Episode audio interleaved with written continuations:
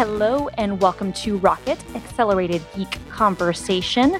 Simone de Rochefort is out this week because she's like in France or something. I don't know. She's being special. Um, so I'm your host, Christina Warren, joined as always by Brianna Wu, uh, director of Rebellion PAC. And um, this episode of Rocket is brought to you by the Dragon's Brood Cycle. Oh, Yeah, it's That's an epic fantasy series. So we'll, we'll hear more about that.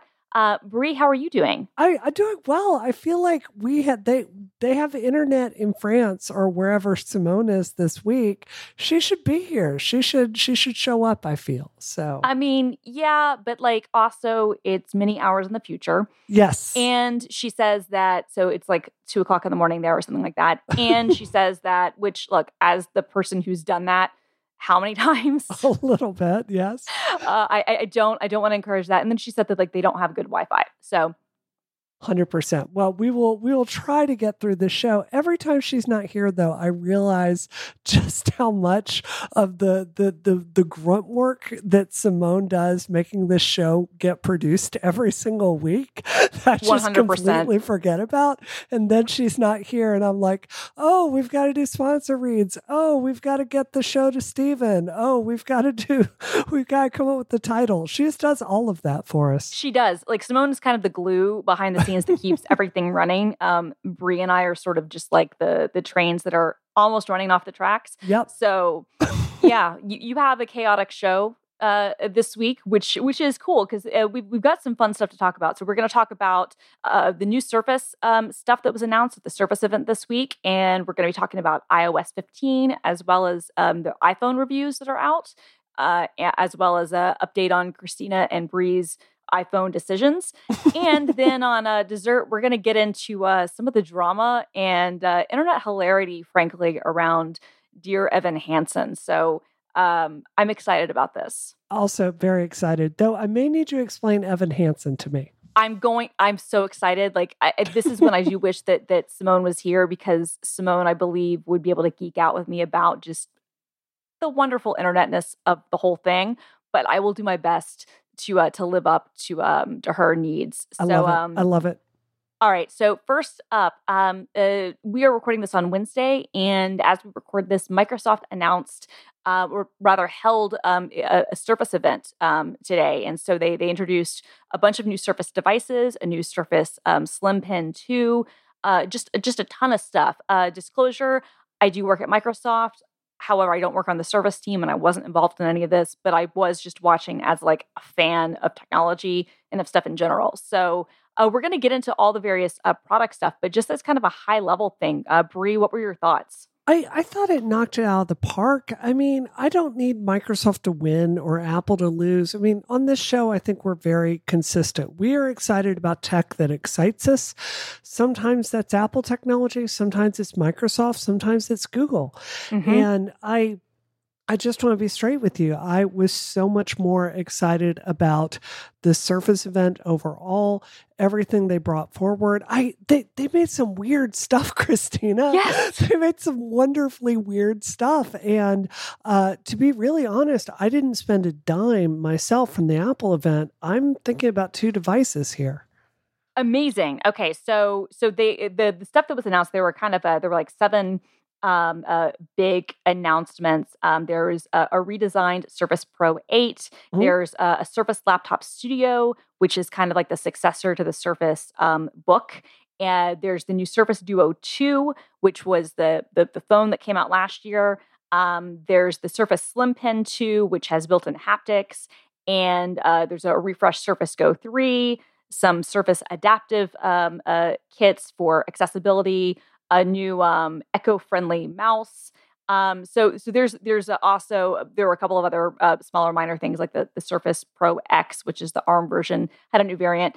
Uh, so let's just I guess kind of get to the um, we, we can start, I guess, maybe with the Surface Pro 8, but, but before we, I guess, maybe get into the one by one things, what are what are the two devices you're considering buying? I think the Surface Duo 2, I, I don't like Android for InfoSec reasons, but it is a that is that is a sexy interesting device. I mean, Yes. I'm not sold on the camera on it and we can get into it, but that is that is really interesting. And that Surface laptop, it's so wonderfully weird. How could you not want it, right? No, yeah, no, I totally agree. It is it is definitely wonderfully weird. Okay, so we're going to start out though first with kind of the tried and true, which is the Surface Pro 8. Right. So this was a big redesign. So the Surface um, line has been around. God, it's hard to believe, but I think it came out in 2012. Oh my god. And uh, you know, and when it started, it was kind of this weird thing because you know I remember the event in Microsoft. It was pretty ballsy of them because you know they Microsoft had been you know other than making accessories has has been like a, a software company and had never made its own hardware. And so it was risky in a sense that it's like, okay, now Microsoft's going to make first party hardware that competes head to head with its OEMs who have been a huge part of Windows. So some of the OEMs weren't pleased and and but but it, but I think that the rationale, uh, at least according to the execs who were around at the time, um, most of them are not, I, I think, there anymore, was that they were kind of frustrated, I guess, with kind of the state of Windows devices at that time and, and had some new ideas they wanted to do. Mm. And the and the first kind of generation of Surface devices, and the idea behind the Surface that is that it's a it's kind of like a, a really good hybrid of a, of a tablet and a laptop. So you have a screen that attaches, and then you have a, an attachable keyboard, and so it really kind of and and there's a pen component so you can write on it. So it really, I think, is the the very first device that is it- now we have the iPad Pro and we have a bunch of Chromebooks and other things, but it was really like the first big kind of mainstream device that really said we're going to take both touch and pen and keyboard input seriously. Yeah. So the first version that came out, the first couple of versions that came out, they were okay, but there were some issues with them. And then it was the Surface Pro 3, which I think came out in 2014, but it might have been 2015, that really kind of redes- re um, thought everything and really was kind of where people were like, okay, actually, this device is really good. This has a keyboard now that and, and a kickstand that's not terrible. You know, the power is is good enough for it to be used actually as a laptop, and it's thin enough to still, you know, be able to, to write on it and have that kind of thing. And so people really love these devices. I'm always impressed when I see them in the wild. Um, but they've had kind of the same look and feel for a really long time. So the new Surface uh, Pro 8 it looks a lot more like the Surface Pro X, which came out uh, last year, which is, is it runs um, the the ARM processors. So it has much uh, slimmer bezels. Uh, it's thinner, um, but um, but now it, it has the Intel processors. It also has Thunderbolt 4 support, Mhm. which people like me have been begging for for a long time. In fact, the reason I haven't personally bought a Surface device up until now has been the refusal. Uh, it was claimed for for a long time for security reasons, uh, not supporting Thunderbolt. And um, it also has a 120 hertz display, so it has a high refresh screen, and it supports uh, a new keyboard, and it has uh, the newly um, upgraded Surface Slim Pen 2. So I think for people who like this type of device, this is kind of like the holy grail and the refined upgrade that I think people who are a fan of this form factor have been wanting for a really long time. I, I definitely agree with that. And I think don't sleep on the Surface Pen 2 redesign. It's it's it's really flat, it's long. It like for many of these models, it locks into like clever places.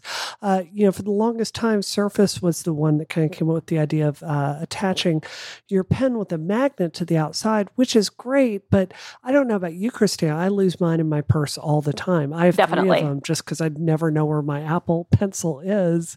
Um, you know, so to me, that's a really big uh, step forward, as well as having haptics uh, inside the pen itself to kind of emulate the scratching feel, Yes. uh, which I'm. I'm, I'm skeptical about, but I'm excited about if it actually works. Um, Yeah. Yeah, I'm excited about that too. I haven't had a chance to use it, but I was talking with some of the devs today and some of the people who've worked on it, and it seems like they've put a lot into it. And there's some interesting software stuff with that. And and the reason that you have to use like a, a compatible device, which I think is basically every most Surface devices going back at least five years, as well as all the devices that were announced at the event today. Um, and it needs to be running Windows 11 is because there is like a haptic like engine, you know, like motor inside the pen. So it's interesting that the hardware and the software are kind of paired together so that you can get that feedback, which, Yeah. like you said, is supposed to offer more of, of this kind of simulation of like what it feels like to you know write on on physical paper which right. i'm curious about yeah. it's a big deal because i draw and that mm-hmm. is a huge limitation on the ipad i mean it just it feels it feels numb you know and they always like emphasize the uh, the sensitivity and the pressure settings that they put.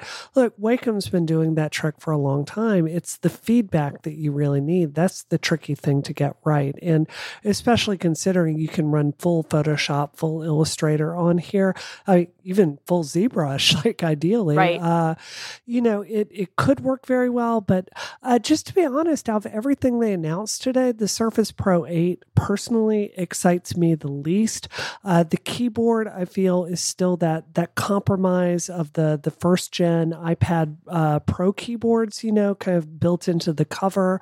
You know, since the Magic keyboard, I just can't go back to something built into a a cover like that. And uh, yeah, the form factor is better, but uh, honestly, I just I think the iPad Pro is a better device. If that makes sense.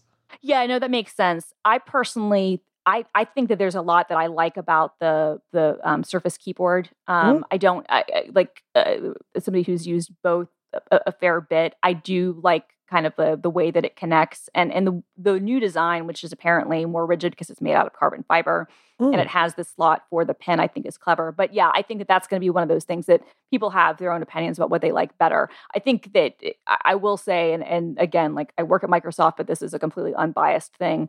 I think that anybody who would argue that like the Magic Keyboard, which is great, didn't learn significantly from the Surface keyboard is fooling themselves. Oh, of course, it's you a know, straight rip off. Because uh, I mean, and, and I think it's better in some ways. I, I, think that there there are some differences, but you know, there are trade offs in both. But um, uh, this one apparently, at least people who've done the hands on stuff, uh, say that it's better. Okay, so that's that's the Surface Pro 8. Um, um, it's uh, you know, it, its starting price uh, on all of these things I'm going to say is actually you know fairly high. These are not inexpensive devices. Um, and and I think that the the you know this is one of those things where with the Surface Pro uh, line, like it starts at a certain price, and then you need to add the keyboard, you need to add the pen, um, and uh, so uh, you have to you know you have to get into it a little bit more. I will say one of the nice things about this.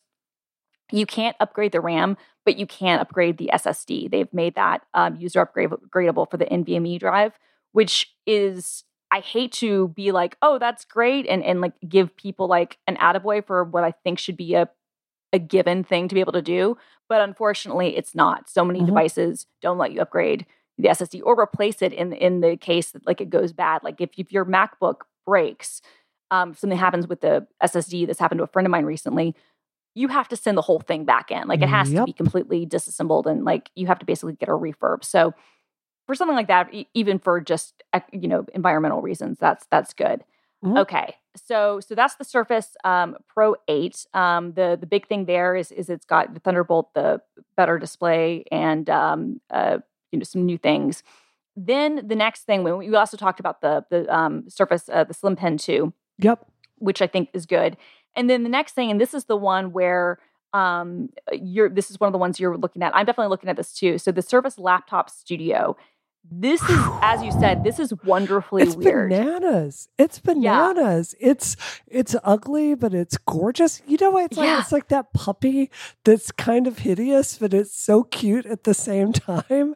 You want it? I mean tell it like I, what do you think about it? What do you think about it? Yeah no I, am with you. It's like one of those things where i think that it's, it's beautiful in its design and then there are aspects of it that yeah are totally ugly. Um like like it's it's really looks really well built. I haven't obviously had a chance to look at it, unfortunately. But the the images and the hands-on stuff I've seen, like it looks really nice. It it's got like one of those, you know, the twenty dollar cooler blocks you buy on Amazon for your laptop that you just yes. throw underneath it with the giant fan.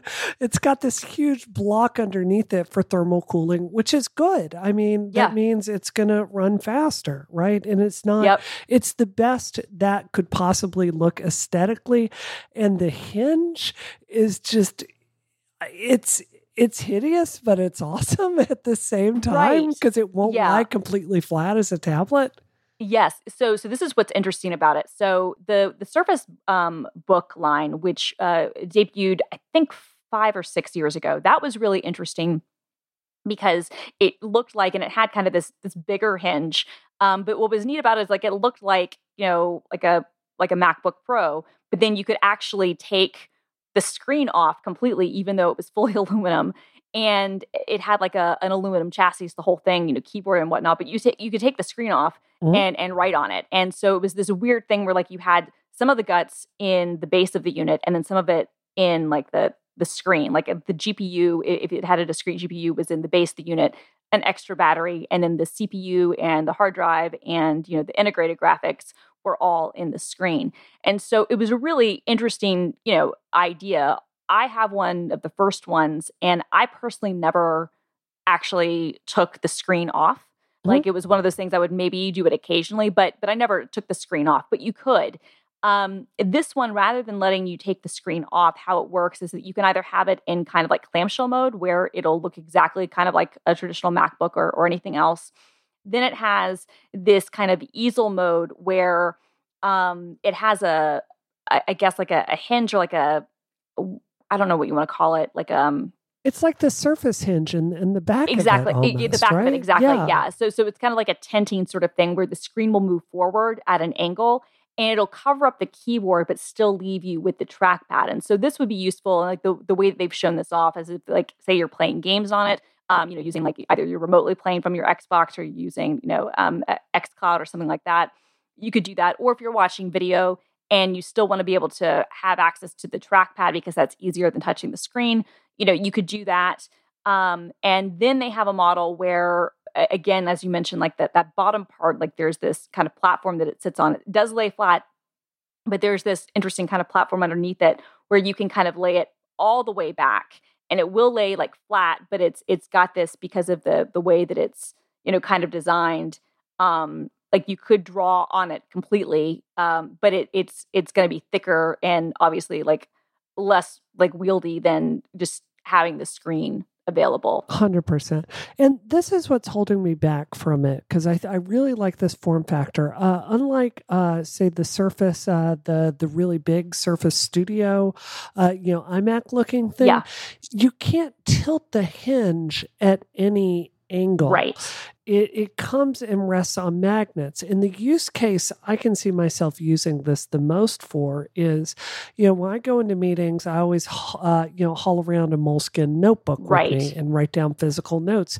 I know the iPad, it can take notes, but it's so unwieldy in the case and it's so heavy right. that it's just never convenient for that. It just it never clicked with me. I think with this because it's with magnets, it'll clump up at that angle. I think it would be very convenient for drawing or or you know taking notes on, but not having that freedom to get like just the right angle, you know, depending on how high the table you're sitting at. I I don't know. Like I like the magnets because it'll hold into place better, but I kind of just want a stronger hinge. Do you know what I mean? No, I totally do. And and I think that that's one of the interesting things. And we'll probably need to wait for reviews to see like how they how they feel about that. For me, the thing that I would be, I think it'd be okay with with um you know the magnets and not having the full like the flexibility of how far you can you know move everything. If when it's in kind of a like lay flat mode, if that is manageable, like if that feels cumbersome and weird, like if I have that in in um portrait mode you know, if I'm trying mm-hmm. to take notes, if that feels weird and, and, and cumbersome, then I'm not going to love it. But if um, I can have that in portrait mode and be taking notes and it doesn't feel like it's like it's too much, then then that might actually be worthwhile in, in your Moleskine example. Mm-hmm. So so that device it starts at fifteen ninety nine. Um, it goes all the way up to over three thousand dollars depending on what options you get. Um, and um, there are going to be some enterprise only options available too uh, Dieter uh, Bohn over at um, the the Verge, um, like like you, he said like this. It's it's a uh, one weird powerful computer, and and and I agree. Like this is this is definitely like the the weird one, right? And and and I but I love it. Like I this is the thing. Like the the Surface Studio was kind of an audacious design of having this iMac thing that can then tilt back. The original Surface, even though the first couple iterations were flawed, an audacious design. The Surface Book, you know, being able to take the the screen off of the the fully aluminum laptop you know really interesting and so this is kind of that next thing and so if nothing else you know even if this isn't like maybe the perfect form factor i'm really glad to see someone experimenting like this? I think Microsoft is taking chances that Apple is not, and that's very, very apparent this week. Yeah, yeah. So, so that is going to be the Surface um, Surface Laptop Studio, which is really cool. All right, we're going to talk about more of this stuff in just a second. But first, just want to tell you that this episode of Rocket is brought to you by The Dragon's Brood Cycle, an epic fantasy audiobook series by Josh de Liancourt. So, The Dragon's Brood Cycle is an epic fantasy series that blends legend, history, and a dose of realism. Emily Haven is a high school hockey prodigy, and she has two secrets one, her, her rapidly deteriorating home life, and two, the apparently supernatural power that makes her a star on the ice. Okay, that's really interesting. So, after being torn from the 21st century Minneapolis and stranded in a world of strange creatures and dark sorcery, Emily finds herself caught between opposing forces of a war she does not understand. The story grapples with issues that face our modern world within fantasy settings, including racism, identity, gender roles, and more. Josh de Liancourt is a blind indie author who was raised on sci fi fantasy. And as an avid audiobook listener, Josh's novels are written with particular attention to how they will sound when narrated. I love that. And the audiobook editions are narrated by Ray Kaplan, who voiced uh, Wendy the Lungs in the Emmy Award winning series The Organ Wise Guys. So I really love the the idea behind this and i like that this is something where you know the author is is thought about the audio edition first right? Because you and i 100% yeah, they gave us an audio edition. I, I, got a chance to listen to it. It's a great story. Uh, it's beautifully voice acted. I don't want to give away all the the secrets, but I would say just look at the reviews on Audible. It's all five stars for this, and yeah, it's easy to see why like the publisher really believes in this book enough to advertise it here. It's it's good stuff. So I say dig in. Absolutely. So the uh, the Dragon's Brood cycle received five star five star ratings, as Bree said, and was recommended uh, on the Grammar Girl podcast. So, to learn more, hear samples, and begin your journey with Emily Haven and friends, search The Dragon's Brood on Audible and iTunes or visit dragonsbrood.net and click on audiobooks.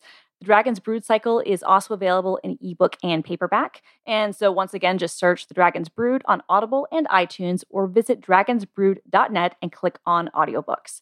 Our thanks to Dragon's Brood and their support of this show and Relay FM awesome. Okay, so the next thing we're going to talk about, we're still talking about the Surface event because there was a lot of stuff. The Surface uh, Duo 2. Oh, okay. I need your help on okay. this because, okay come on this is straight up sexy. I i wish apple would put this out. It's a so listeners if you haven't seen a picture of it it's basically imagine two uh, iphone pro maxes that fold together at a hinge with this beautiful snap. Yeah. And that you can like take a picture on one side and then adjust it on the other or see the picture you just took or flip it around and just use it like a phone and have screens on both sides I mean, this is this is sexy, sexy hardware. What what do you? No, think? I think it looks great, and I was always kind of a fan of the original Surface Duo. I didn't get one; it was a first gen product. I think that was the right mm-hmm. decision, especially seeing this one, which is better in every way. But I really liked the design idea, and I I would agree with you. Like, think it's like you know you have like two iPhone Maxes, or uh, if you got like the the new iPad Mini it's about the same size as this thing yeah. is um, uh, when it's expanded. And so you could kind of feel like, okay, if you were to fold the, the iPad mini in half, I feel like um, that's kind of uh, what what this becomes. But yeah, I really like the idea, and I like this approach a lot. And, and we mentioned this a year ago when the first Duo came out. I really like this approach to the dual screen phones because it's not trying to do the whole like make you believe that it's one continuous piece of glass thing and ignore the seam. It's it's straight up owning the fact that yeah, these are two screens and yes, you can, you know, have a continuous something on here, but but you know, it's it's it's acknowledging and kind of embracing the fact that yeah, you have two different screens and you can multitask in this way because of that. I think uh, so. That's really good. Uh, this is what's holding me back on this. That as much as we all like the design of the first Surface Duo, it got terrible reviews flat out bad reviews, uh, it was primarily the software and in first gen hardware. Uh, you know, respectfully to the Microsoft yep. team, they don't have a great uh, reputation for first gen hardware yep. and the Surface line. You know, second, third generation comes back strong, and I my thinking is I I, I nearly pulled the trigger on one today. If you go to the pre-order page, all the good ones are already sold out. like like it's it's I think it's going to sell very well, but the thing that held me back is I want to see reviews because something like this is going to be really really really dependent on how much they've thought through the software. And again, Christina, Android. Like, yep. no offense to Rocket listeners that love Android, but like, uh, you know, I was talking to a friend of mine into InfoSec, and uh, he was telling me about a conference they went to and how they walk in and they will like carry around transmitters in their backpacks, uh, fake cell phone transmitters, and they just pawn Android phones immediately because it's just not there in the same way. And I think about, you know, what if my emails got out? What if my Twitter password got out? You know, so that's that's what's really holding me back. I just but still it's it's so cool. No, it is so cool. There's a new black color which I think is really good. Like mm-hmm. I really like that mm-hmm. black color.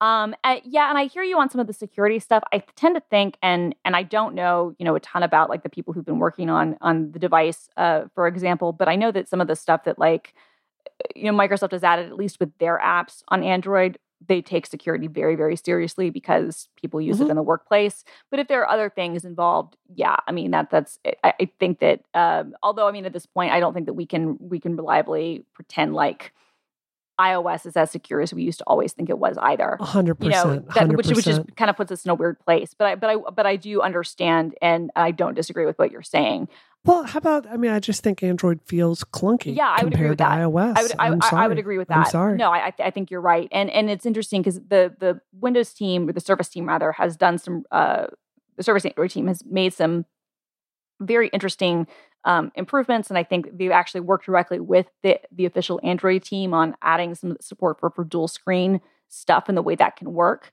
Uh, and and over the last year, like like Dan Seifert at The Verge actually wrote kind of a a revisiting article a few months ago, revisiting the the first Surface Duo, and on the software side, a lot of it got better.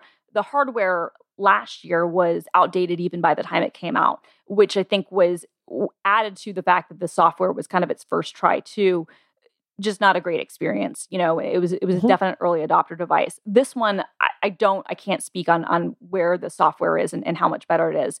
The good thing is that at least on the hardware side, it is significantly better. So the screens are now um, slightly larger, two 5.8 inch screens. They're they're OLED.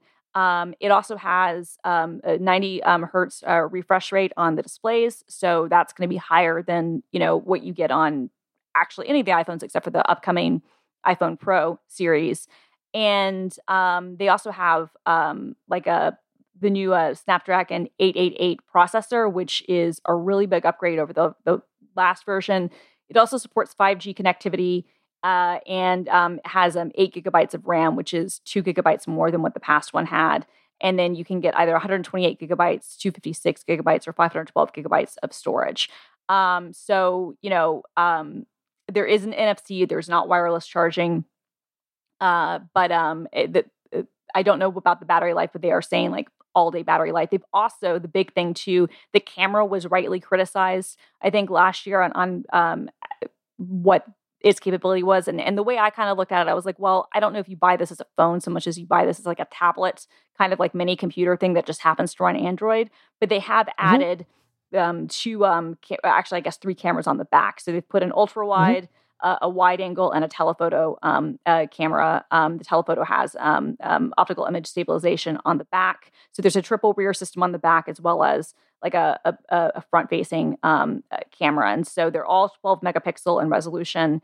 And it also supports the the new pen input too. So yeah, I I um unfortunately I just checked that even like we're completely sold out of them uh, for employees. So I was going to try to see like if I could if I could score you one, but uh, although oh. our um, the amount that we're able to get usually runs out pretty quickly. But yeah, uh, yeah, this this seems like this is a really good upgrade across the board. I just, I mean, uh, why can't Apple be taking really bold risks like this? Like, I understand that the core MacBook is a commodity and the iPhone is such a precious device that they don't want to to really mess with it. But I I just you know I I'm thinking about Apple like right after Steve Jobs before he came back when they do things like the Newton, right. which was also weird and flawed, or iPod socks. I mean, yeah. where's the whimsy with what with what Apple does? Like if they like they won't even fully commit to the iPhone mini. Right. You know? Right. Like like put something out, put out the weird iPhone. Like I I just I want I want Apple to start putting out an iMac that will like bend up and down like the I Surface agree. Studio. Maybe ten people will buy it. Uh, maybe, I don't know. Maybe maybe have touch, really gonna love maybe it. have touchscreen support on a Mac, right? Like yeah. I mean, at this point, they run the same hardware as the iPad. It I, I'm not saying to make everything touch first, but there's a lot of people like touch support. Have Apple Pencil support. Like I, I'm with you, and and I, I agree with you. Like I, I would love to see Apple do a foldable device because I feel like they would do it better than anybody else. But mm-hmm. I, I do, um, I'm tempted. I don't really want to buy another phone right now, but I am very tempted, I will say, also by the Surface Duo 2. I'm going to wait for more reviews, but this is one of those things where yeah. I could see this. And for me, I wouldn't even be using, like, I don't even know if I would activate the LTE, to be honest. It would probably be one of those things that I would use almost entirely as like a tablet, right? Um, and but, but I think that there's value in that, and and I feel like eh, this it's it's weird too because like the Android tablet space hasn't been great, but this to me seems like the right use case for an Android tablet. Yeah, no, I couldn't agree more. And yeah, I mean, I unfortunately with my job have to have two phones, so right. yeah, I just put my call time sim in there. Uh, but yeah, really interesting. Yeah, totally. Um, uh, so the um the, the next thing, uh, as we already discussed, so, so that's also another big thing. I'm excited to read the reviews on this because the first one had a lot of potential. It just wasn't there, but this one I feel like they. I'm honestly, I'm going to be totally candid. Might get in trouble for saying this. I'm surprised that we even saw a Surface Duo 2 because if we mm-hmm. hadn't, mm-hmm. I think that no one would have been like super up in arms. I think people, like you could have blamed the pandemic. You could have blamed a lot of things to be like, hey, like the response just wasn't there. We invested a lot into this clearly, but it the response just wasn't there and we're going to cut our losses. They were selling them for a song yeah, they were. a couple of weeks ago. And you were like, Brie, wait, there, the, another one's coming out. Yep. it's going to be a few weeks. Yeah, no, uh, I mean, uh, that, that, that was, that was, yeah. that was kind of my, I kept seeing the rumors. I was like, yeah, I wouldn't buy one now. Right. Like it still wasn't that point just because the, the performance wasn't there. It wasn't quite cheap enough. Like if it had gotten to the $500 park, like mm-hmm. then we're talking, but it wasn't. Um, that's another thing with these. These are expensive. So these are gonna, you know, I, th- I think they start at at fifteen hundred dollars. So that is expensive. But I the way I again the way I'm kind of looking at the the Surface Duo two is this is more of kind of a hybrid like you know tablet device with LTE versus just like a pure phone, right? Um, hundred percent. So so I so I think that for the people who would maybe be interested in buying like an LTE iPad, uh, this would be something who, if you needed that, but you also did want to make phone call ability, I, I think there's something there. There's an audience for this. I don't know how big it is, but there's an audience for this. So that's that. The other thing is the the Surface Go 3, which um, is uh, has new Intel processors. It's the same form factor as the old one. Um, Grant still loves his. And mm-hmm. uh, I know that, uh, that you, you've played with that. I think that is like, you know, it's just this tiny little Surface device. It's now going to be more powerful and, and has, you know, uh, more powerful processors you can get with it. It'll also work with a new pen, but the hardware is the same. I think that's the pricing on that is is the thing that I I wonder about. I don't know if the pricing is quite right for it right now. Yeah. I, I agree with you. I, I this is always my complaint. I, I grew up in a time where the smallest device was the most expensive device because, you know, it was so much harder to miniaturize. I want the Surface Go, but I, I want that form factor, but I don't want to sacrifice yep. uh, the screen resolution and the processor. The reason I took my first gen one back uh, was because it was so slow, and I realized they've rectified that with it. But I'm looking at like the resolution of this screen, and it's just like, that's just after you're so used to Retina, I can't go back there. Yeah, right. Yeah. So make this screen, like make this form factor, but give me the good stuff. You know what I mean? I'll pay more for it. Yeah, I will say like the screen is 1920 by 1080 and for 10 and a half inches, I think that is actually Retina, but I, I hear you. Like okay. like if it was uh, yeah. you know a little higher resolution, I think for me, you know, I'm still like we're we're still talking about like like Pentium processors, so that's better than you know some of like the uh like the the the weird like some of the the uh sub processors they were using before. So they have faster processors and more modern processors for sure. Um, mm-hmm. Uh, you can also get a, a, Core M3 on it, um, and so uh, it's about sixty percent faster than the predecessor device, is what they say. Um, it, it, does support Windows Hello. Uh, there will be an LTE option, um, but uh, that's uh, that's not going to be available um, yet. It starts at three ninety nine, which is I think the same as what like the the bare bones iPad starts with. That said, like yep. you're getting like four gigabytes of RAM and a smaller hard drive and a, uh, a slower processor uh, with that. So again, this is one of those things where I wouldn't get the base model. I, w- I would maybe you know go up. You're, so you're going to need to probably budget. I would say probably six hundred dollars, and then you need to get a keyboard for it if that's what you want. The keyboard is very very good, especially for its size. But um, I'm glad, you know, like they're continuing to kind of iterate on this. Will will remains to be seen. Grant loves his, and his is at this point several years old, and he still really really likes it. Um, and it's uh, you know for like a tiny secondary machine, I think that, that this is something to look for. So that's the that's the Surface event. Um, I have to say, like I didn't know anything that was going to be coming out. I was just as surprised as everybody else, but I was really impressed. Yeah. No, likewise. And, you know, shout out for two quick things they did. Uh, they have a Surface uh, uh, uh, accessibility yeah. kit. They had a wonderful moment there with someone who has cerebral palsy. Uh, Microsoft was basically talking about how he basically grew up to design the products at Microsoft that he always wanted. And uh, basically, it's a, a kit that helps you like pull out the kickstand and basically a range of of things to help you plug it in, to pull the tabs out, to open the clamshell design. Yep. Just the most obvious thing. Obviously, you know, Christina and I are not the market for that, but it's it's an accessibility thing that frankly our industry should have been doing for a long time. Uh, kudos to that, them doing that. Uh, they debuted a uh, a mouse that's made out of 20% recycled plastic. You know, personally, I buy a mouse based on how much it's going to hurt my hand right.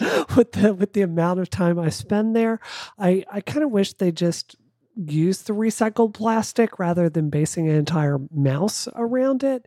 Uh, but certainly using uh, ocean plastic for commercial knee uh, uses, that's awesome. I'm glad to see it. I'm just I'm not going to buy a mouse based on it. No, I agree with that. But but but I, but I like that they did. I'll also say the um the price on that it's like twenty five mm-hmm. dollars, mm-hmm. which is good. So you know if you did need like a portable mouse yeah, I'm with you. I buy it based on how much use I'm going to get out of it rather than other things. But I agree with you on both of those points, especially the accessibility stuff. That was a really great moment to see. And I'm glad that we have people who are doing that. We saw that with the Xbox uh, uh, accessibility, like accessible controller, which is uh, still, I think, a really, really great thing. And, and I like that we have people who are thinking about that kind of stuff. Um, so yeah, so that that is the the Surface event. Um, we've got links in the show notes for that. Uh, all right, now let's move on to iOS 15 and the iPhone 13 reviews. What do you want to uh, talk about first? Ah, let's start with the base iPhone. Uh, you know, this is the first year that if you're getting a uh, if you're getting the uh, you know the the Pro model of this, but not the Max, you're still getting a really good camera, and I thought that was a good call. Yeah, yeah. So so the Pro and the Pro Max have identical um, optics and and everything, which is um, not always the case. So that's really good. The reviews so far on the Pro models have basically been like the camera is bonkers cinema mode, which we talked about last week, which is kind of AI driven for for the video stuff, it seems a little wonky. Uh, but the camera is, is apparently bonkers, really good in low light, and then like has like unbelievable battery life. Has basically been uh, kind of the consensus on that stuff.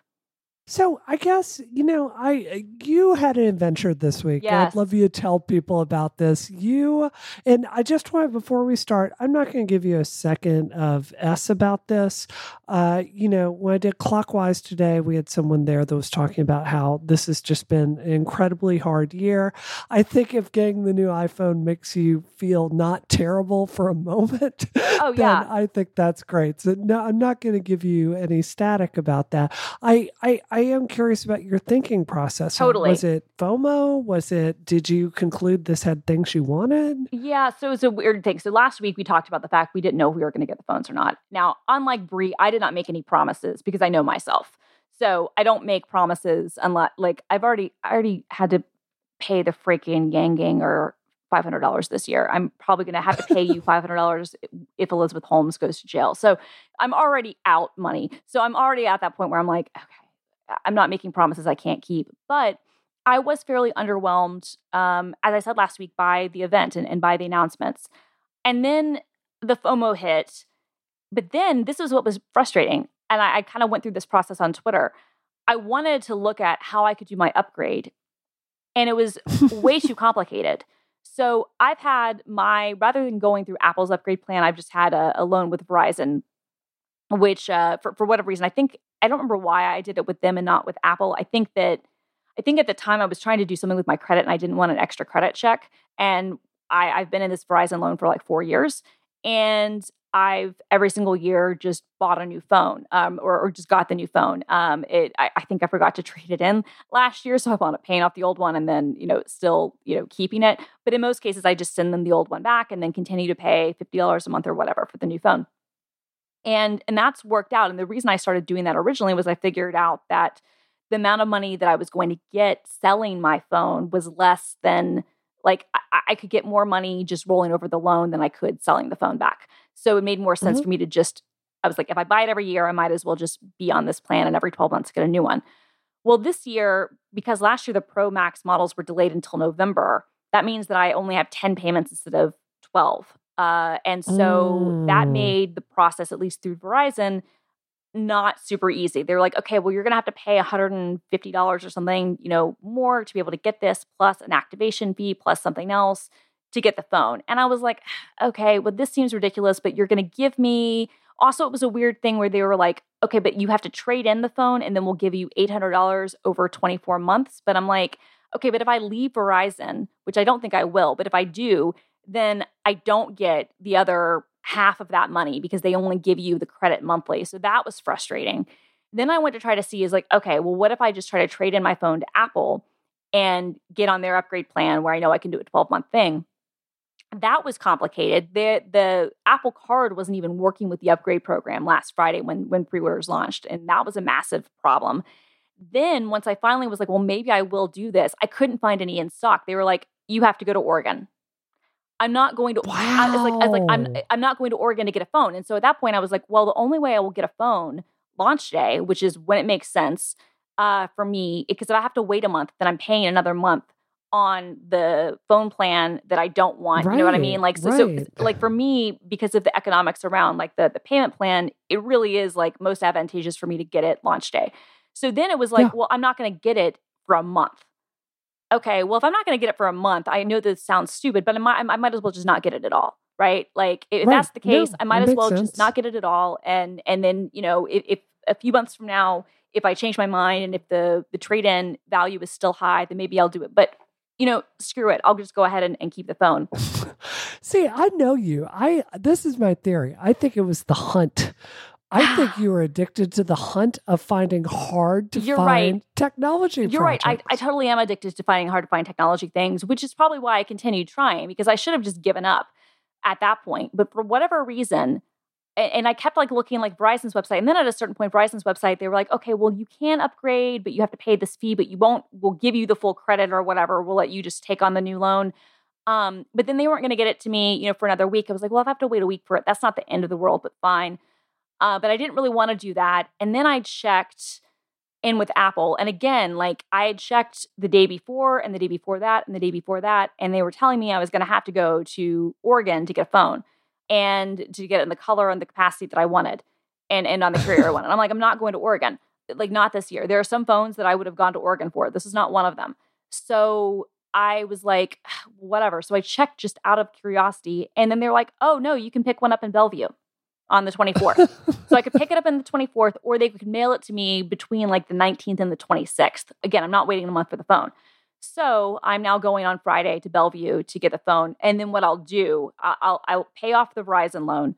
I will then go to the Apple store, trade in the phone, um, the old phone, get $790 on a gift card, and then get the new phone with that. So it, it's it's still more complicated than it should be, but I I found a way to get the color, the the um, the light blue phone Pro Max, 256 gigabytes. I was able to find one, but it was like a whole journey, and I wasn't going to do it. And people kept. I had like half of my Twitter followers were like encouraging me to do it. They're like, you know, you're going to do it already, and then half of them were like, stay strong. I'm sorry to the people that are disappointed, but I am who I am. so I mean uh, that's that's wonderful. I mean, so the reviews, I think I I feel like the reviews back up your decision. Yeah. Because they're consistently like, look, like, like, don't get it twisted. This is not a huge upgrade over the the you know the the 12 Max Pro from last year, but this is truly an astonishingly good camera and the battery life is significantly better um, yeah, that's kind of the gist of, of every review that I read on this. And yeah, it seems like most of the reviews, the reviewers I read were uh, were, were a little skeptical about this year too, mm-hmm. and walked away more impressed than they had guessed they were going to be. Was that kind of your read on it as well? Yeah, no, that was definitely my read on it. And and um and I talked to somebody uh, who uh, I'm not going to mention their name, but somebody who uh, told me that I would very much like the ProMotion screen So I'm excited about that because I, I, really do like ProMotion on the iPad Pro. I'm excited to to see what that will do and how that will change the phone. I don't think it's going to demonstrably change any way I interact with the phone, but I'm sure it's nice. It does seem like they do need to do some work on the software side for like a, kind of the cinematic video mode, uh, at least for people's yep. expectations, which is fine.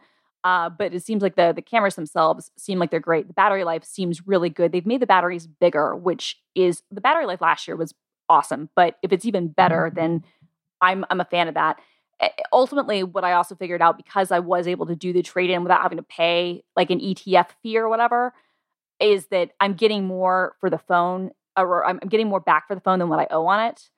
So if I was going to do it, I needed to do it where I could pick it up on the day of release. If I couldn't do it then, then it wouldn't necessarily work out for me. But I was able to kind of make that like, you know, decision in my head where I was able to kind of rationalize it, be like, okay, you're literally going to get $40 back by upgrading to the new phone. So uh, it's, it's in a convoluted way, and, and, I'm having to do stupid stuff to get there, but uh, take advantage of those things when you can. So I'm not like super stoked. I don't think this is going to be like a life changing phone or anything, but it, I, I was more excited after I read the reviews because the reviews, like you said, most people seemed skeptical going into it. And then they're like, okay, actually, these are some nice upgrades, not re- required and not game changing. But if you're coming from an iPhone 10 or a 10s, this is probably a really good upgrade. Now, I do have to say, you know, Dieter uh, at The Verge, you know, he put a bunch of his pictures back to back uh, between the, the the 12 Pro and the 13 Pro, um, and it, like look, no contest. The pictures with the 13 look much better. But just as we were sitting here recording this, I just downloaded it into Photoshop and just four seconds of tweaking saturation right. and brightness, I was able to get something that looks it to my eye like it was taken by the same camera. Totally. So, you know, I I feel I, I feel confident that my 13, my 12 Pro will last me another oh, year. Oh, yeah. And then next year it will feel like a pickup. No, I think you're exactly right. I mean, like like I said, if you if, if I was not in a position where for the weird reasons that it, that this has happened, it, and largely because of the you know I think the earlier upgrade cycle or whatever, um, I wasn't like saving money by getting the new phone. I wouldn't be bothering doing this. Like if it was the typical thing where like they were going to make me pay to get it, I, I wouldn't do it. And um, I was going to have to wait a month, which meant I would have to pay another month on the loan, then I wouldn't do it. But because of, of the current situation, I'm I'm I'm okay with it. Uh, I am uh, glad, um, you know, to, to see like the photos. But I, you're right. I mean, I think it's minor. Again, like I firmly believe whether you have an iPhone 12 or 12 Pro, I do not think you need to get an iPhone 13. unless you broke yours. Like my friend Prashant, uh, my former boss Prashant, uh, broke his because that was Tim's Tim Apple's way of of making him buy the new device.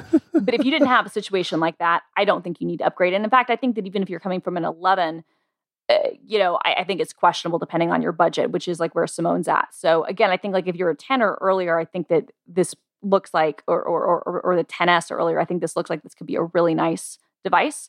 But if you know a, a year or two, um, this is interesting to me. I, I don't know what your thoughts are on this, Brie, but the way that they've now switched the contract terms on the carriers is they've now really are they're almost encouraging people to go to a 30 month cycle versus two years which huh. which indicates and then this is even through apple's own thing like the upgrade program is still you can upgrade every year but in apple's own terms on the way that they show it for the various carriers at least in the united states i don't know how it works in other countries the the main way they show you the pricing per month is like by default it's over 30 months so that's two and a half years. So to me that indicates that even apple knows that people are keeping their phones longer. And and and yep. so that needs that makes the the decision for normal people who are not insane like myself to upgrade every year i think like you said if it makes you feel better if you can get something out of it i'm not going to judge anybody for what they do. But i also feel like eh, it's a very, very, very small percentage of people who need to get the new phone every year. I, I actually, even then, yeah. I don't think anybody needs to get the new phone every year. I think there are people who might want to, but I, I cannot think of any scenario where you need the new phone. I think that yeah, I don't know how much of your job you do from your iPhone. I would I say do a lot I do. 90 I, I do 90% of my job from my iPhone. Like sending messages if it's if it's more involved Slack, serious email, yeah, that's when I break out my my laptop. But that that is I'm on my phone at least five six hours a day for my job um, so something you use that much you know with the amount of money you know frankly, I make it my job. Uh, spending $1,500 a year, even if you just do it with cash, uh, that's not an unreasonable no. expense. So I, I don't think it's crazy to stress these things like to to a real degree. Uh, but you know, um, there it is. I just I I it's always a hassle because you've got to swap it over. That's the thing. It, data, right? Right. You have to start over and or, or decide if you are just going to bring it over again. Yeah. I mean, there there there are downsides to those things. Even that said, I think like because the iPhone is the iPhone 12 Pro is such a good phone, and the iPhone 12 as well. Mm-hmm. You know, I think even if you're people like us who spend five or six hours a day on your phone, like a lot of my work, actually, ironically, I do more of my email and kind of Teams work on my phone or my iPad than I do on my laptop. You know, I use my laptop for coding and for live streaming and stuff, but I do a lot of my meetings and my my other stuff on my phone for sure. And um, like you, you know, I stress it a lot, but this i'm not going to pretend like this is something that i need in any way it just happened to work out this way so that's the iphone stuff uh, but you're staying strong you're you're staying with your 12 for another year I, I'm going to blow a thousand dollars on something else stupid, I, just not this. No, I, I mean, so. I think it's good. I mean, put it put it towards the the Surface Duo fund, right? Yeah, 100%. Uh, Christina, before we move on to the next topic, the, there's breaking news. Yes. Uh, I just WhatsApped it to you. Uh, apparently, uh, Brox, Brax, however you yep. say it, has come out with a new flavor. Oh, no. Turkey dinner candy corn. They've added apple pie and oh, coffee oh, to it. So I have flashbacks about this. I'm not I think doing we should save this for next we week. We have to save this yeah. for next week. We have to talk about it. But but yeah, this is breaking news literally right now. Brach's turkey dinner and apple pie and coffee candy corn, meaning that their flavors are now green beans, roasted turkey, cranberry sauce, stuffing, oh, and oh, then oh apple pie and coffee. Uh, so they still kept the green beans and the stuffing, which was two of the worst ones. The cranberry sauce was like one of the only like edible ones, and they weren't good at eh, the. Wow. No. Wow. This this is it. Green beans was really bad. Green beans and stuffing were both really terrible. Bad. Um, eh, the, the, turkey one was bad too, but green beans was was disgusting. So this feels like a hate crime. Honestly, I, I feel like I feel like personally insulted by this. Um, real quickly because we are we're going long because it's you and I. iOS 15 is out. Uh, what have your thoughts been? Uh, just super quick on this uh, focus mode. I'm ultra pumped about this. Uh, I run self control on every single one of my Macs. Uh, the fact that I will actually be able to uh, bake this into my phone and stop people from texting me when I'm trying to write or do something really critical, I freaking love it. Uh, I, I expect to use this multiple times a day. The other thing, this is an iOS 15 feature, but I'm really pumped about this for the HomePods. They're about to add a setting for HomePod where you can turn down the bass. Nice. Uh, and and not that I don't love bass, but our bathroom is right next to my husband's oh, office. yeah, so it's too much. Often, yeah. yeah, often when I'm taking a bath, I want to listen to music or an audiobook or something, and Frank just hears like through his office. So really pumped about that feature. What about you? Yeah, so I like a lot of it. I like the focus mode a lot. I think that the stuff, it, you know, I think the um, the the Verge and uh, MacStories, uh, um, Federico did a really really beautiful review as always. Um, I feel like you know this was kind of more of a refinement. It's it's a, a Federico called it like a quieter release. Um, I think that like the Verge kind of referred to it kind of as like a almost kind of a, a level set. Um, it's not quite what I would call like a Snow Leopard release, uh, which uh, you know um, was pretty great, but it but it is definitely one of those. Um, it, there aren't like a ton of huge kind of um, uh, standout uh, features. Um, it's just kind of making things better. Last year's release was really really good. Some of the bigger uh, features like the SharePlay and stuff like that aren't out yet. I will say like the big controversial things, and they had to work on this a lot during the betas, was the changes they made to Safari. How do you feel about the the you know URL bar being at the top or the bottom? Yeah, I, I, it it doesn't make sense to me like off the the bat like putting it at the bottom, but like most of these things I wonder if I'll just get used to it. So I'm withholding judgment for now. Yeah, I've already moved mine back uh to the top. I just can't deal with it at, at, at the bottom. But but I, I you know, I'm I am glad they gave that option. The tinting thing I really don't like. I get where they were going with that, but I but that just honestly takes me out of it too much when you're, you know, switching tabs or whatever and and it, you know, makes the uh, the the the tab you know the tab bar like the color of um, the website. I get where they're going with that. It just I talked about the, this with John Gruber on the talk show. It actually takes me out of the situation more. The big thing that's frustrating me right now on iPad OS, and this is a minor thing, but it's frustrating. They changed how bookmarks work, and so before. It, you know, you tap on the bookmarks button and it pulls it up and kind of overlays. Now you have a sidebar that comes in, and then you have to tap on the bookmarks thing, and then you know, um, like tap on something else. So I have to tap three times to pull up my bookmarks, which is stupid. And so I hope that they make a change to that. Um, the the big thing uh, they made some really big enhancements with Safari, uh, including extensions now work in Safari on iOS, which is huge because this means that extensions like 1Password now have better control of being able to generate passwords and do stuff that is more advanced than what they could do before. But it also means that app developers uh, can you know bundle. You still have to do the stupid Apple way. We you do extensions with Safari. It now uses the same format that uh, Chrome extensions use, uh, so the same thing that any of the Chromium browsers use, and also Firefox. There's like an extension standard. It uses that.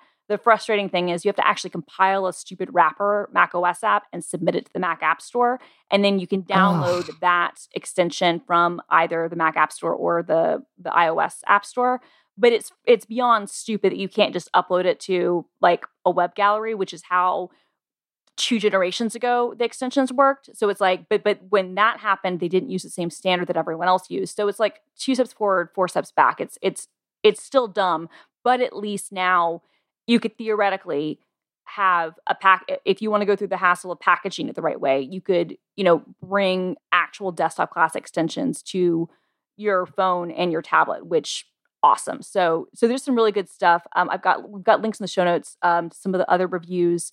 I think you know I think it's a so far it, it seems pretty good, but it's it's weird for me. Like I don't feel like it's it's not transformational for me in any sense.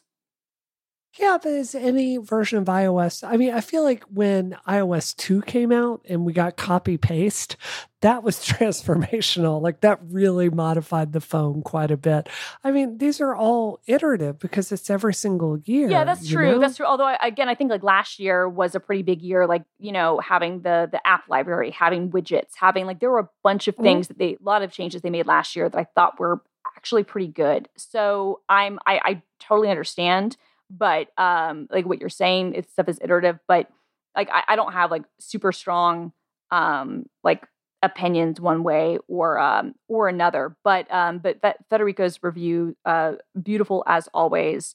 Um, and uh, also MacStories has a new. They just relaunched their um, their Club MacStories program, so just want to give them a shout out for that too. But I like that stuff. Um, so yeah, so that's that's our iOS corner. Again, we're going long, but we don't have we don't look we don't have Simone here to look. Simone's always the one. She is. Let's get out the door. She, yeah, she, she's know? the one who keeps us on for, track. As as we said, she's right. the one who keeps the trains running. We're the ones who run the trains off of things. So, all right, now it is time for dessert, and as promised, we are going to be talking about the drama and the hilarity and just the the internet stupidity around Dear Evan Hansen. So Brie, help me understand why people are angry about this. This is the part I don't understand. I understand there's a musical. Mm-hmm. I understand you're assuming the main character is gay because it's musical theater. Well, and everybody right? involved in it was gay. Uh, and right. so people, people, and also two of the actors. That's what I mean. Everybody, everybody who wrote it, everybody dating. who's producer, yes. like it's, it's understandable. Yeah. Also, here's the thing: as a musical, this worked, but the storyline is completely sociopathic like okay. like 100% and in the musical help me understand. okay so here's the so spoilers for a four-year-old musical that won a tony and has been performed all over the country and is beloved by lots and lots of teens and tumblr. Uh, so if you don't want to hear spoilers for the plot of dear evan hansen which i will add is portrayed in the trailer uh, stop listening. Okay so Evan Hansen is kind of like a lonely uh, teenage high schooler, and his shrink is like, write letters to yourself and and talk about your feelings. And he's in the library one day, and some kid who asks him to sign his cast, he signs the kid's cast, and um, the kid ends up like finding his letter, taking it off the printer, and taking it with them, and and they have kind of a weird exchange. And then the kid um, commits suicide, and it's very mm-hmm. sad. But they find the letter on him and they see Evans like sign on his cast. And so they assume that this was his suicide note that he wrote to Evan Hansen. Turns out that this kid's sister is someone that Evan Hansen has had a crush on. The family, they all want, they, they're like, oh, we didn't think he had any friends. We want to know someone he clearly had a connection with. What can you tell us about him?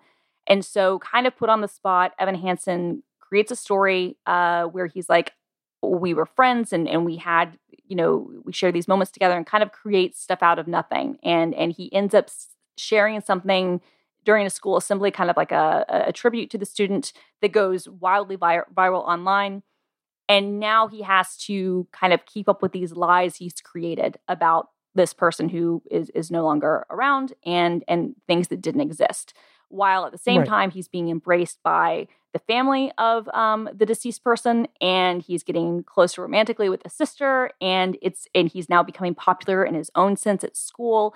It's a very uh, you can understand why just hearing like the like the cliff notes why this is problematic as the kids would say yeah, no, 100%. What I don't understand is why I understand assuming he's gay. I don't understand why people are angry that he's not or confused about it to the point of tweeting on Twitter. Oh, yeah. The, the gay thing is just a minor thing. That's just, I think, a confusion okay. thing where, where, people are, are, sure. Are, uh, like Vulture had a, not Vulture, a Slate who had Slate takes about this stuff years ago um, made things. But yeah, people just assume because uh, the actors are many of the actors who starred in it are, are gay. The producers, including I, sh- I should disclose uh, a former coworker of mine, our, our, CFO, is one of the producers of the play. I saw it when it was in previews before it went to Broadway.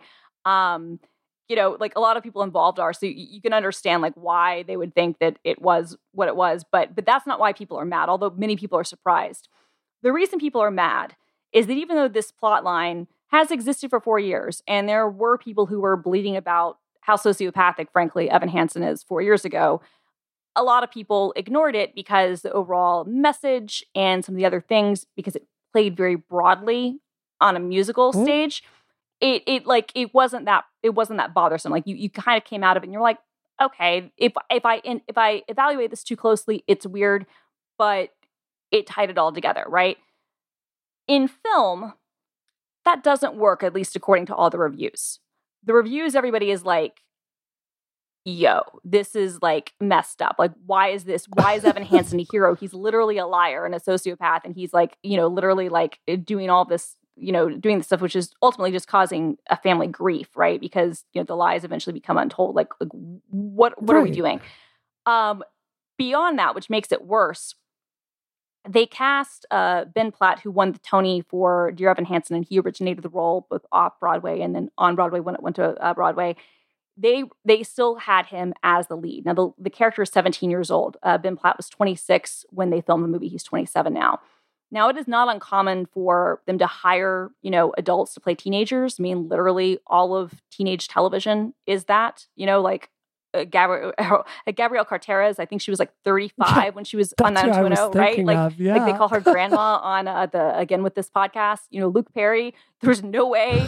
Like, I wish that 17 year old boys had looked like Luke Perry. They did not. Um, sorry, world.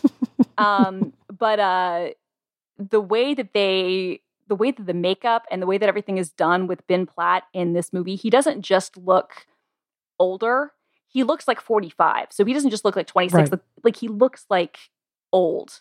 And apparently he plays it kind of over the top like he would in theater and not more refined like you would need to in film.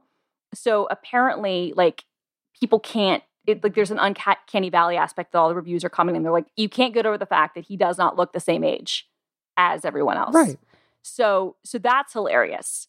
Um, it, there's there's even been jokes about people like about them pulling. They're not going to do this, but about them pulling a Cats where they would like de-age him in the Prince. so so so so it's, it's the it's the sociopathic storyline. It's the fact that he looks completely out of place, and it's the fact that like this is just a thing that doesn't work in film, and so people are just being very angry about it. But I'm very amused by all of this. Uh, suffice to say, there is a link to a review one of the best reviews I've ever read on anything ever. And I liked the musical. I should I should note it's sociopathic as it was. I liked the musical. Uh, but this review is on Letterboxd. Esther uh, Rosenfield. Esther, bless you. You are a master. She, her review is cutting and it is hilarious. And I'm just going to read one small snippet of it and then let everybody else read the rest. But I'm just going to read this for you. Okay. Um, his exaggerated hunch, hysterically twitchy hands, and latex smooth prosthetics serve only to make Platt, who was 26 years old when the film was shot, look like a man in his mid 40s. His casting oh surely God. ranks amongst uh, among the most misguided, disastrous decisions in cinema history, right around quote John Landis telling Vic Morrow and the kids to stand there. Wow. I mean, that is brutal. Yeah, yeah, yeah, yeah. Which is just so good. And and for anyone who's not familiar, um, uh, just look up the Twilight Zone movie. And um, yeah. So I I have a lot of thoughts about yes. This. I mean, going going to the first one, uh, like I I am I am so exhausted with my own side. The left Thank you. going after plots of stories because they are problematic. Mm-hmm. This is the stupidest, most anti literary, like just flat out dumb thing ever. Like, have you ever read Lolita? I know. Like, it's not like I, I, I. Oh, I've been reading some takedowns of Lolita, and I'm like, are we really doing this? Really? Right. Like, I, it's, it's, there aren't good people in the book. Right. We're all going to agree on that. But I I think it's so dumb to just start censoring stories because the characters are bad, are problematic, or the themes of it are bad. This way lies madness. It, it's it's it's my God. I remember like within my lifetime the left were the ones going, well, no, actually, we should have 1984 in schools. Yes. We should have these stories. And this is just a, a, a, train of, of thinking I can't get on board with. Now, like if you're talking about sensitivity readers on trans issues or gay issues or things, or racial diversity, having someone read through a book and go, maybe you should write, phrase this like this, I, I'm 100% for that. But like, uh, just condemning storylines when when a film hasn't even come out it's just it's ridiculous and i will i will i'm so exhausted with no it. i totally agree with you i do think like the the uh, the, the fervor is hilarious and what's funny is that again this was a, a, a musical that was beloved by the very same audience many of the same people who are condemning it now they just didn't like go see the musical but they're people who would have loved the musical five years ago. Right. And so, which is funny. So my, my friend Catherine, uh, friend of the pod, she tweeted, as the reviews for Dear Evan Hansen roll out, I can't help but think about the absolute hellscape of think pieces that would ensue if that plot happened in real life. And she's right. If this happened in real life, uh, I think I Yeah. think my response was like, imagine this uh, th- that that that viral video of this kid talking about his friend's death is fake takes. It would be like the slatiest of slate takes if that happened. Yeah, you know what else? If Romeo and Juliet really happened in real life and two parents were going so crazy at each other that their kids committed suicide, that would also be an S show in real life too. Oh, totally. That's theater, y'all. No, totally. That's how it works. No, you're, you're right. Also, it, it, Catherine reminded me in our group chat. She reminded me. She was like, "Actually, there have been some actual sociopathic things that have been more sociopathic than this plot line. Like the woman. Uh, do you remember this from last summer? It was my favorite grift. I think I, we never talked about it, but it was it was great. So this uh, this professor, the the science professor, she'd worked at Vanderbilt and then she didn't get tenure and and sued them and lost and whatnot. But she created a fake sock puppet on Twitter of an indigenous bisexual um, science yes, professor I remember and then she killed the person with COVID. And then it turned Yep. out the person never existed. There was a Zoom funeral and wake and everything, right? Like, like, like people who thought they knew this person, there was like a, a wake on Zoom about this. And it turned out the whole thing was made up. That is more messed up, actually. And that was a real life thing that really happened than than, Yeah. than than the Evan Hansen stuff. So this has actually happened in real life. Um, uh, I was also saying to Catherine, inevitably, if this was a real thing that happened, this would be hilarious. You would have all the bad, horrible takes about how awful this viral video and this person being a sociopath is. And like, yeah, there are sociopaths out there if that's how it works. Uh, But then inevitably, a few months later, you would have um, a very deep investigative uh, reporting on in, in Bari Weiss's Substack, where someone has said, "Oh no, but you're you're you're um, we're thinking about this all wrong. Actually, this sociopath isn't so bad. Let's take a look at the other side." yeah. Like that. that like, I'm certain she would do yeah, they're- that. they're so- so- 100%. uh, but I'm with you. Like, it it is ridiculous for people to get mad about the plot line of a movie. I just personally think at this point the reviews are so incredibly over the toply negative. I'm in love with it, and I'm in love with. I mean, from all accounts, it is just a bad movie. Um, and and I like the director quite a bit, but but on all accounts, it is it is a a, a, a terrible movie. But and and he clearly was miscast. Although he does make a good point. The only reason the movie got made was because he starred in it. Now he doesn't disclose the fact that well his father was one of the producers so his dad wasn't going to cut a check if his tony award winning son didn't star in the film.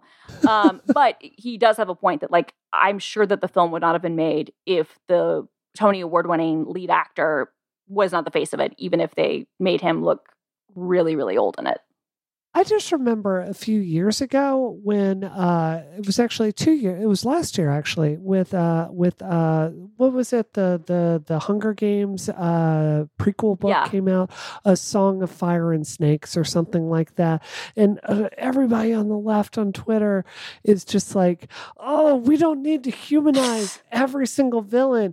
We we can't be doing this. Why are we always trying to look for the humanity in these villains? And I'm like y'all i'm going to wait and actually read the book when it comes out. I'm just crazy like that. I like to read a piece of fiction before i critique it. Shocking. And you read it as the complete opposite of everything they're breathlessly condemning uh, Susan Co- Suzanne Susanna Collins for. Right. I mean, it's it's it's it's not that at all. It's a tragedy. Uh, Snake is you understand him. Uh, I'm sorry, uh, uh, Snow. Uh, you understand him, but he he's not a good guy. It's like just wait for the piece of art to come out before you critique it. Yeah. Just just wait, y'all. also like I, I was critical of cruella because i thought that it was a bad movie uh, but not because they like try to humanize cruella. In that sense i was just kind of like why do you have to make her a victim? Like why can't we just have evil people who are evil and fun? That's my Right. personal thing. Like we don't have to make it like a, a life lesson. But i'm also with you where it's like why are we mad if somebody does try to give a character some you know like depth? Like why are we mad at at, at, at works existing? I'm totally with you on that. But um i'm not going to see dear evan hansen in the theater I I might pirate it. I might stream it whenever it comes to Peacock. But I do. I I I I have greatly just enjoyed the terrible discourse, but most especially that um that Letterboxd review, which is just one of the most like lethal ethered things I've ever read. It's so funny and so good. Like even if you liked the the musical, and I did, I read this and I was Mhm. like, well done. Well done. You just and, and again, not criticizing it for existing. It's just you know like the the implementation. So I'm, I'm a fan. Well, you you piqued my interest. I may go see it. All right, yeah, please please go see it. We want to hear your thoughts. Also, listeners in the audience, if you see Dear Evan Hansen, please let us know on Twitter what your thoughts of it are. Um, we wish Simone could have been here to engage in the discourse because I'm sure she would have had opinions that probably disagreed with ours a little bit, but um, that's okay. Um, she can she can share she can share her thoughts next week if she wants. This is what she gets for being in Paris or whatever part of France she's in. I don't know. Wherever she is. Wherever she is. We want to thank our sponsor once again, uh, Dragon's Brood. Thank you for sponsoring us and Relay FM. I also want to go ahead and give uh, a, uh, a, shout out to um, our third annual Relay FM um, fundraiser for St. Jude Children's Research Hospital. You can donate now through the uh, end of September, so we are still within this period of time. Um, and uh, please, uh, please consider donating and supporting this wonderful cause. Uh, uh we've already uh, raised over five hundred thousand dollars, which is fantastic. But you can still donate, and um, this is uh, this is really really good.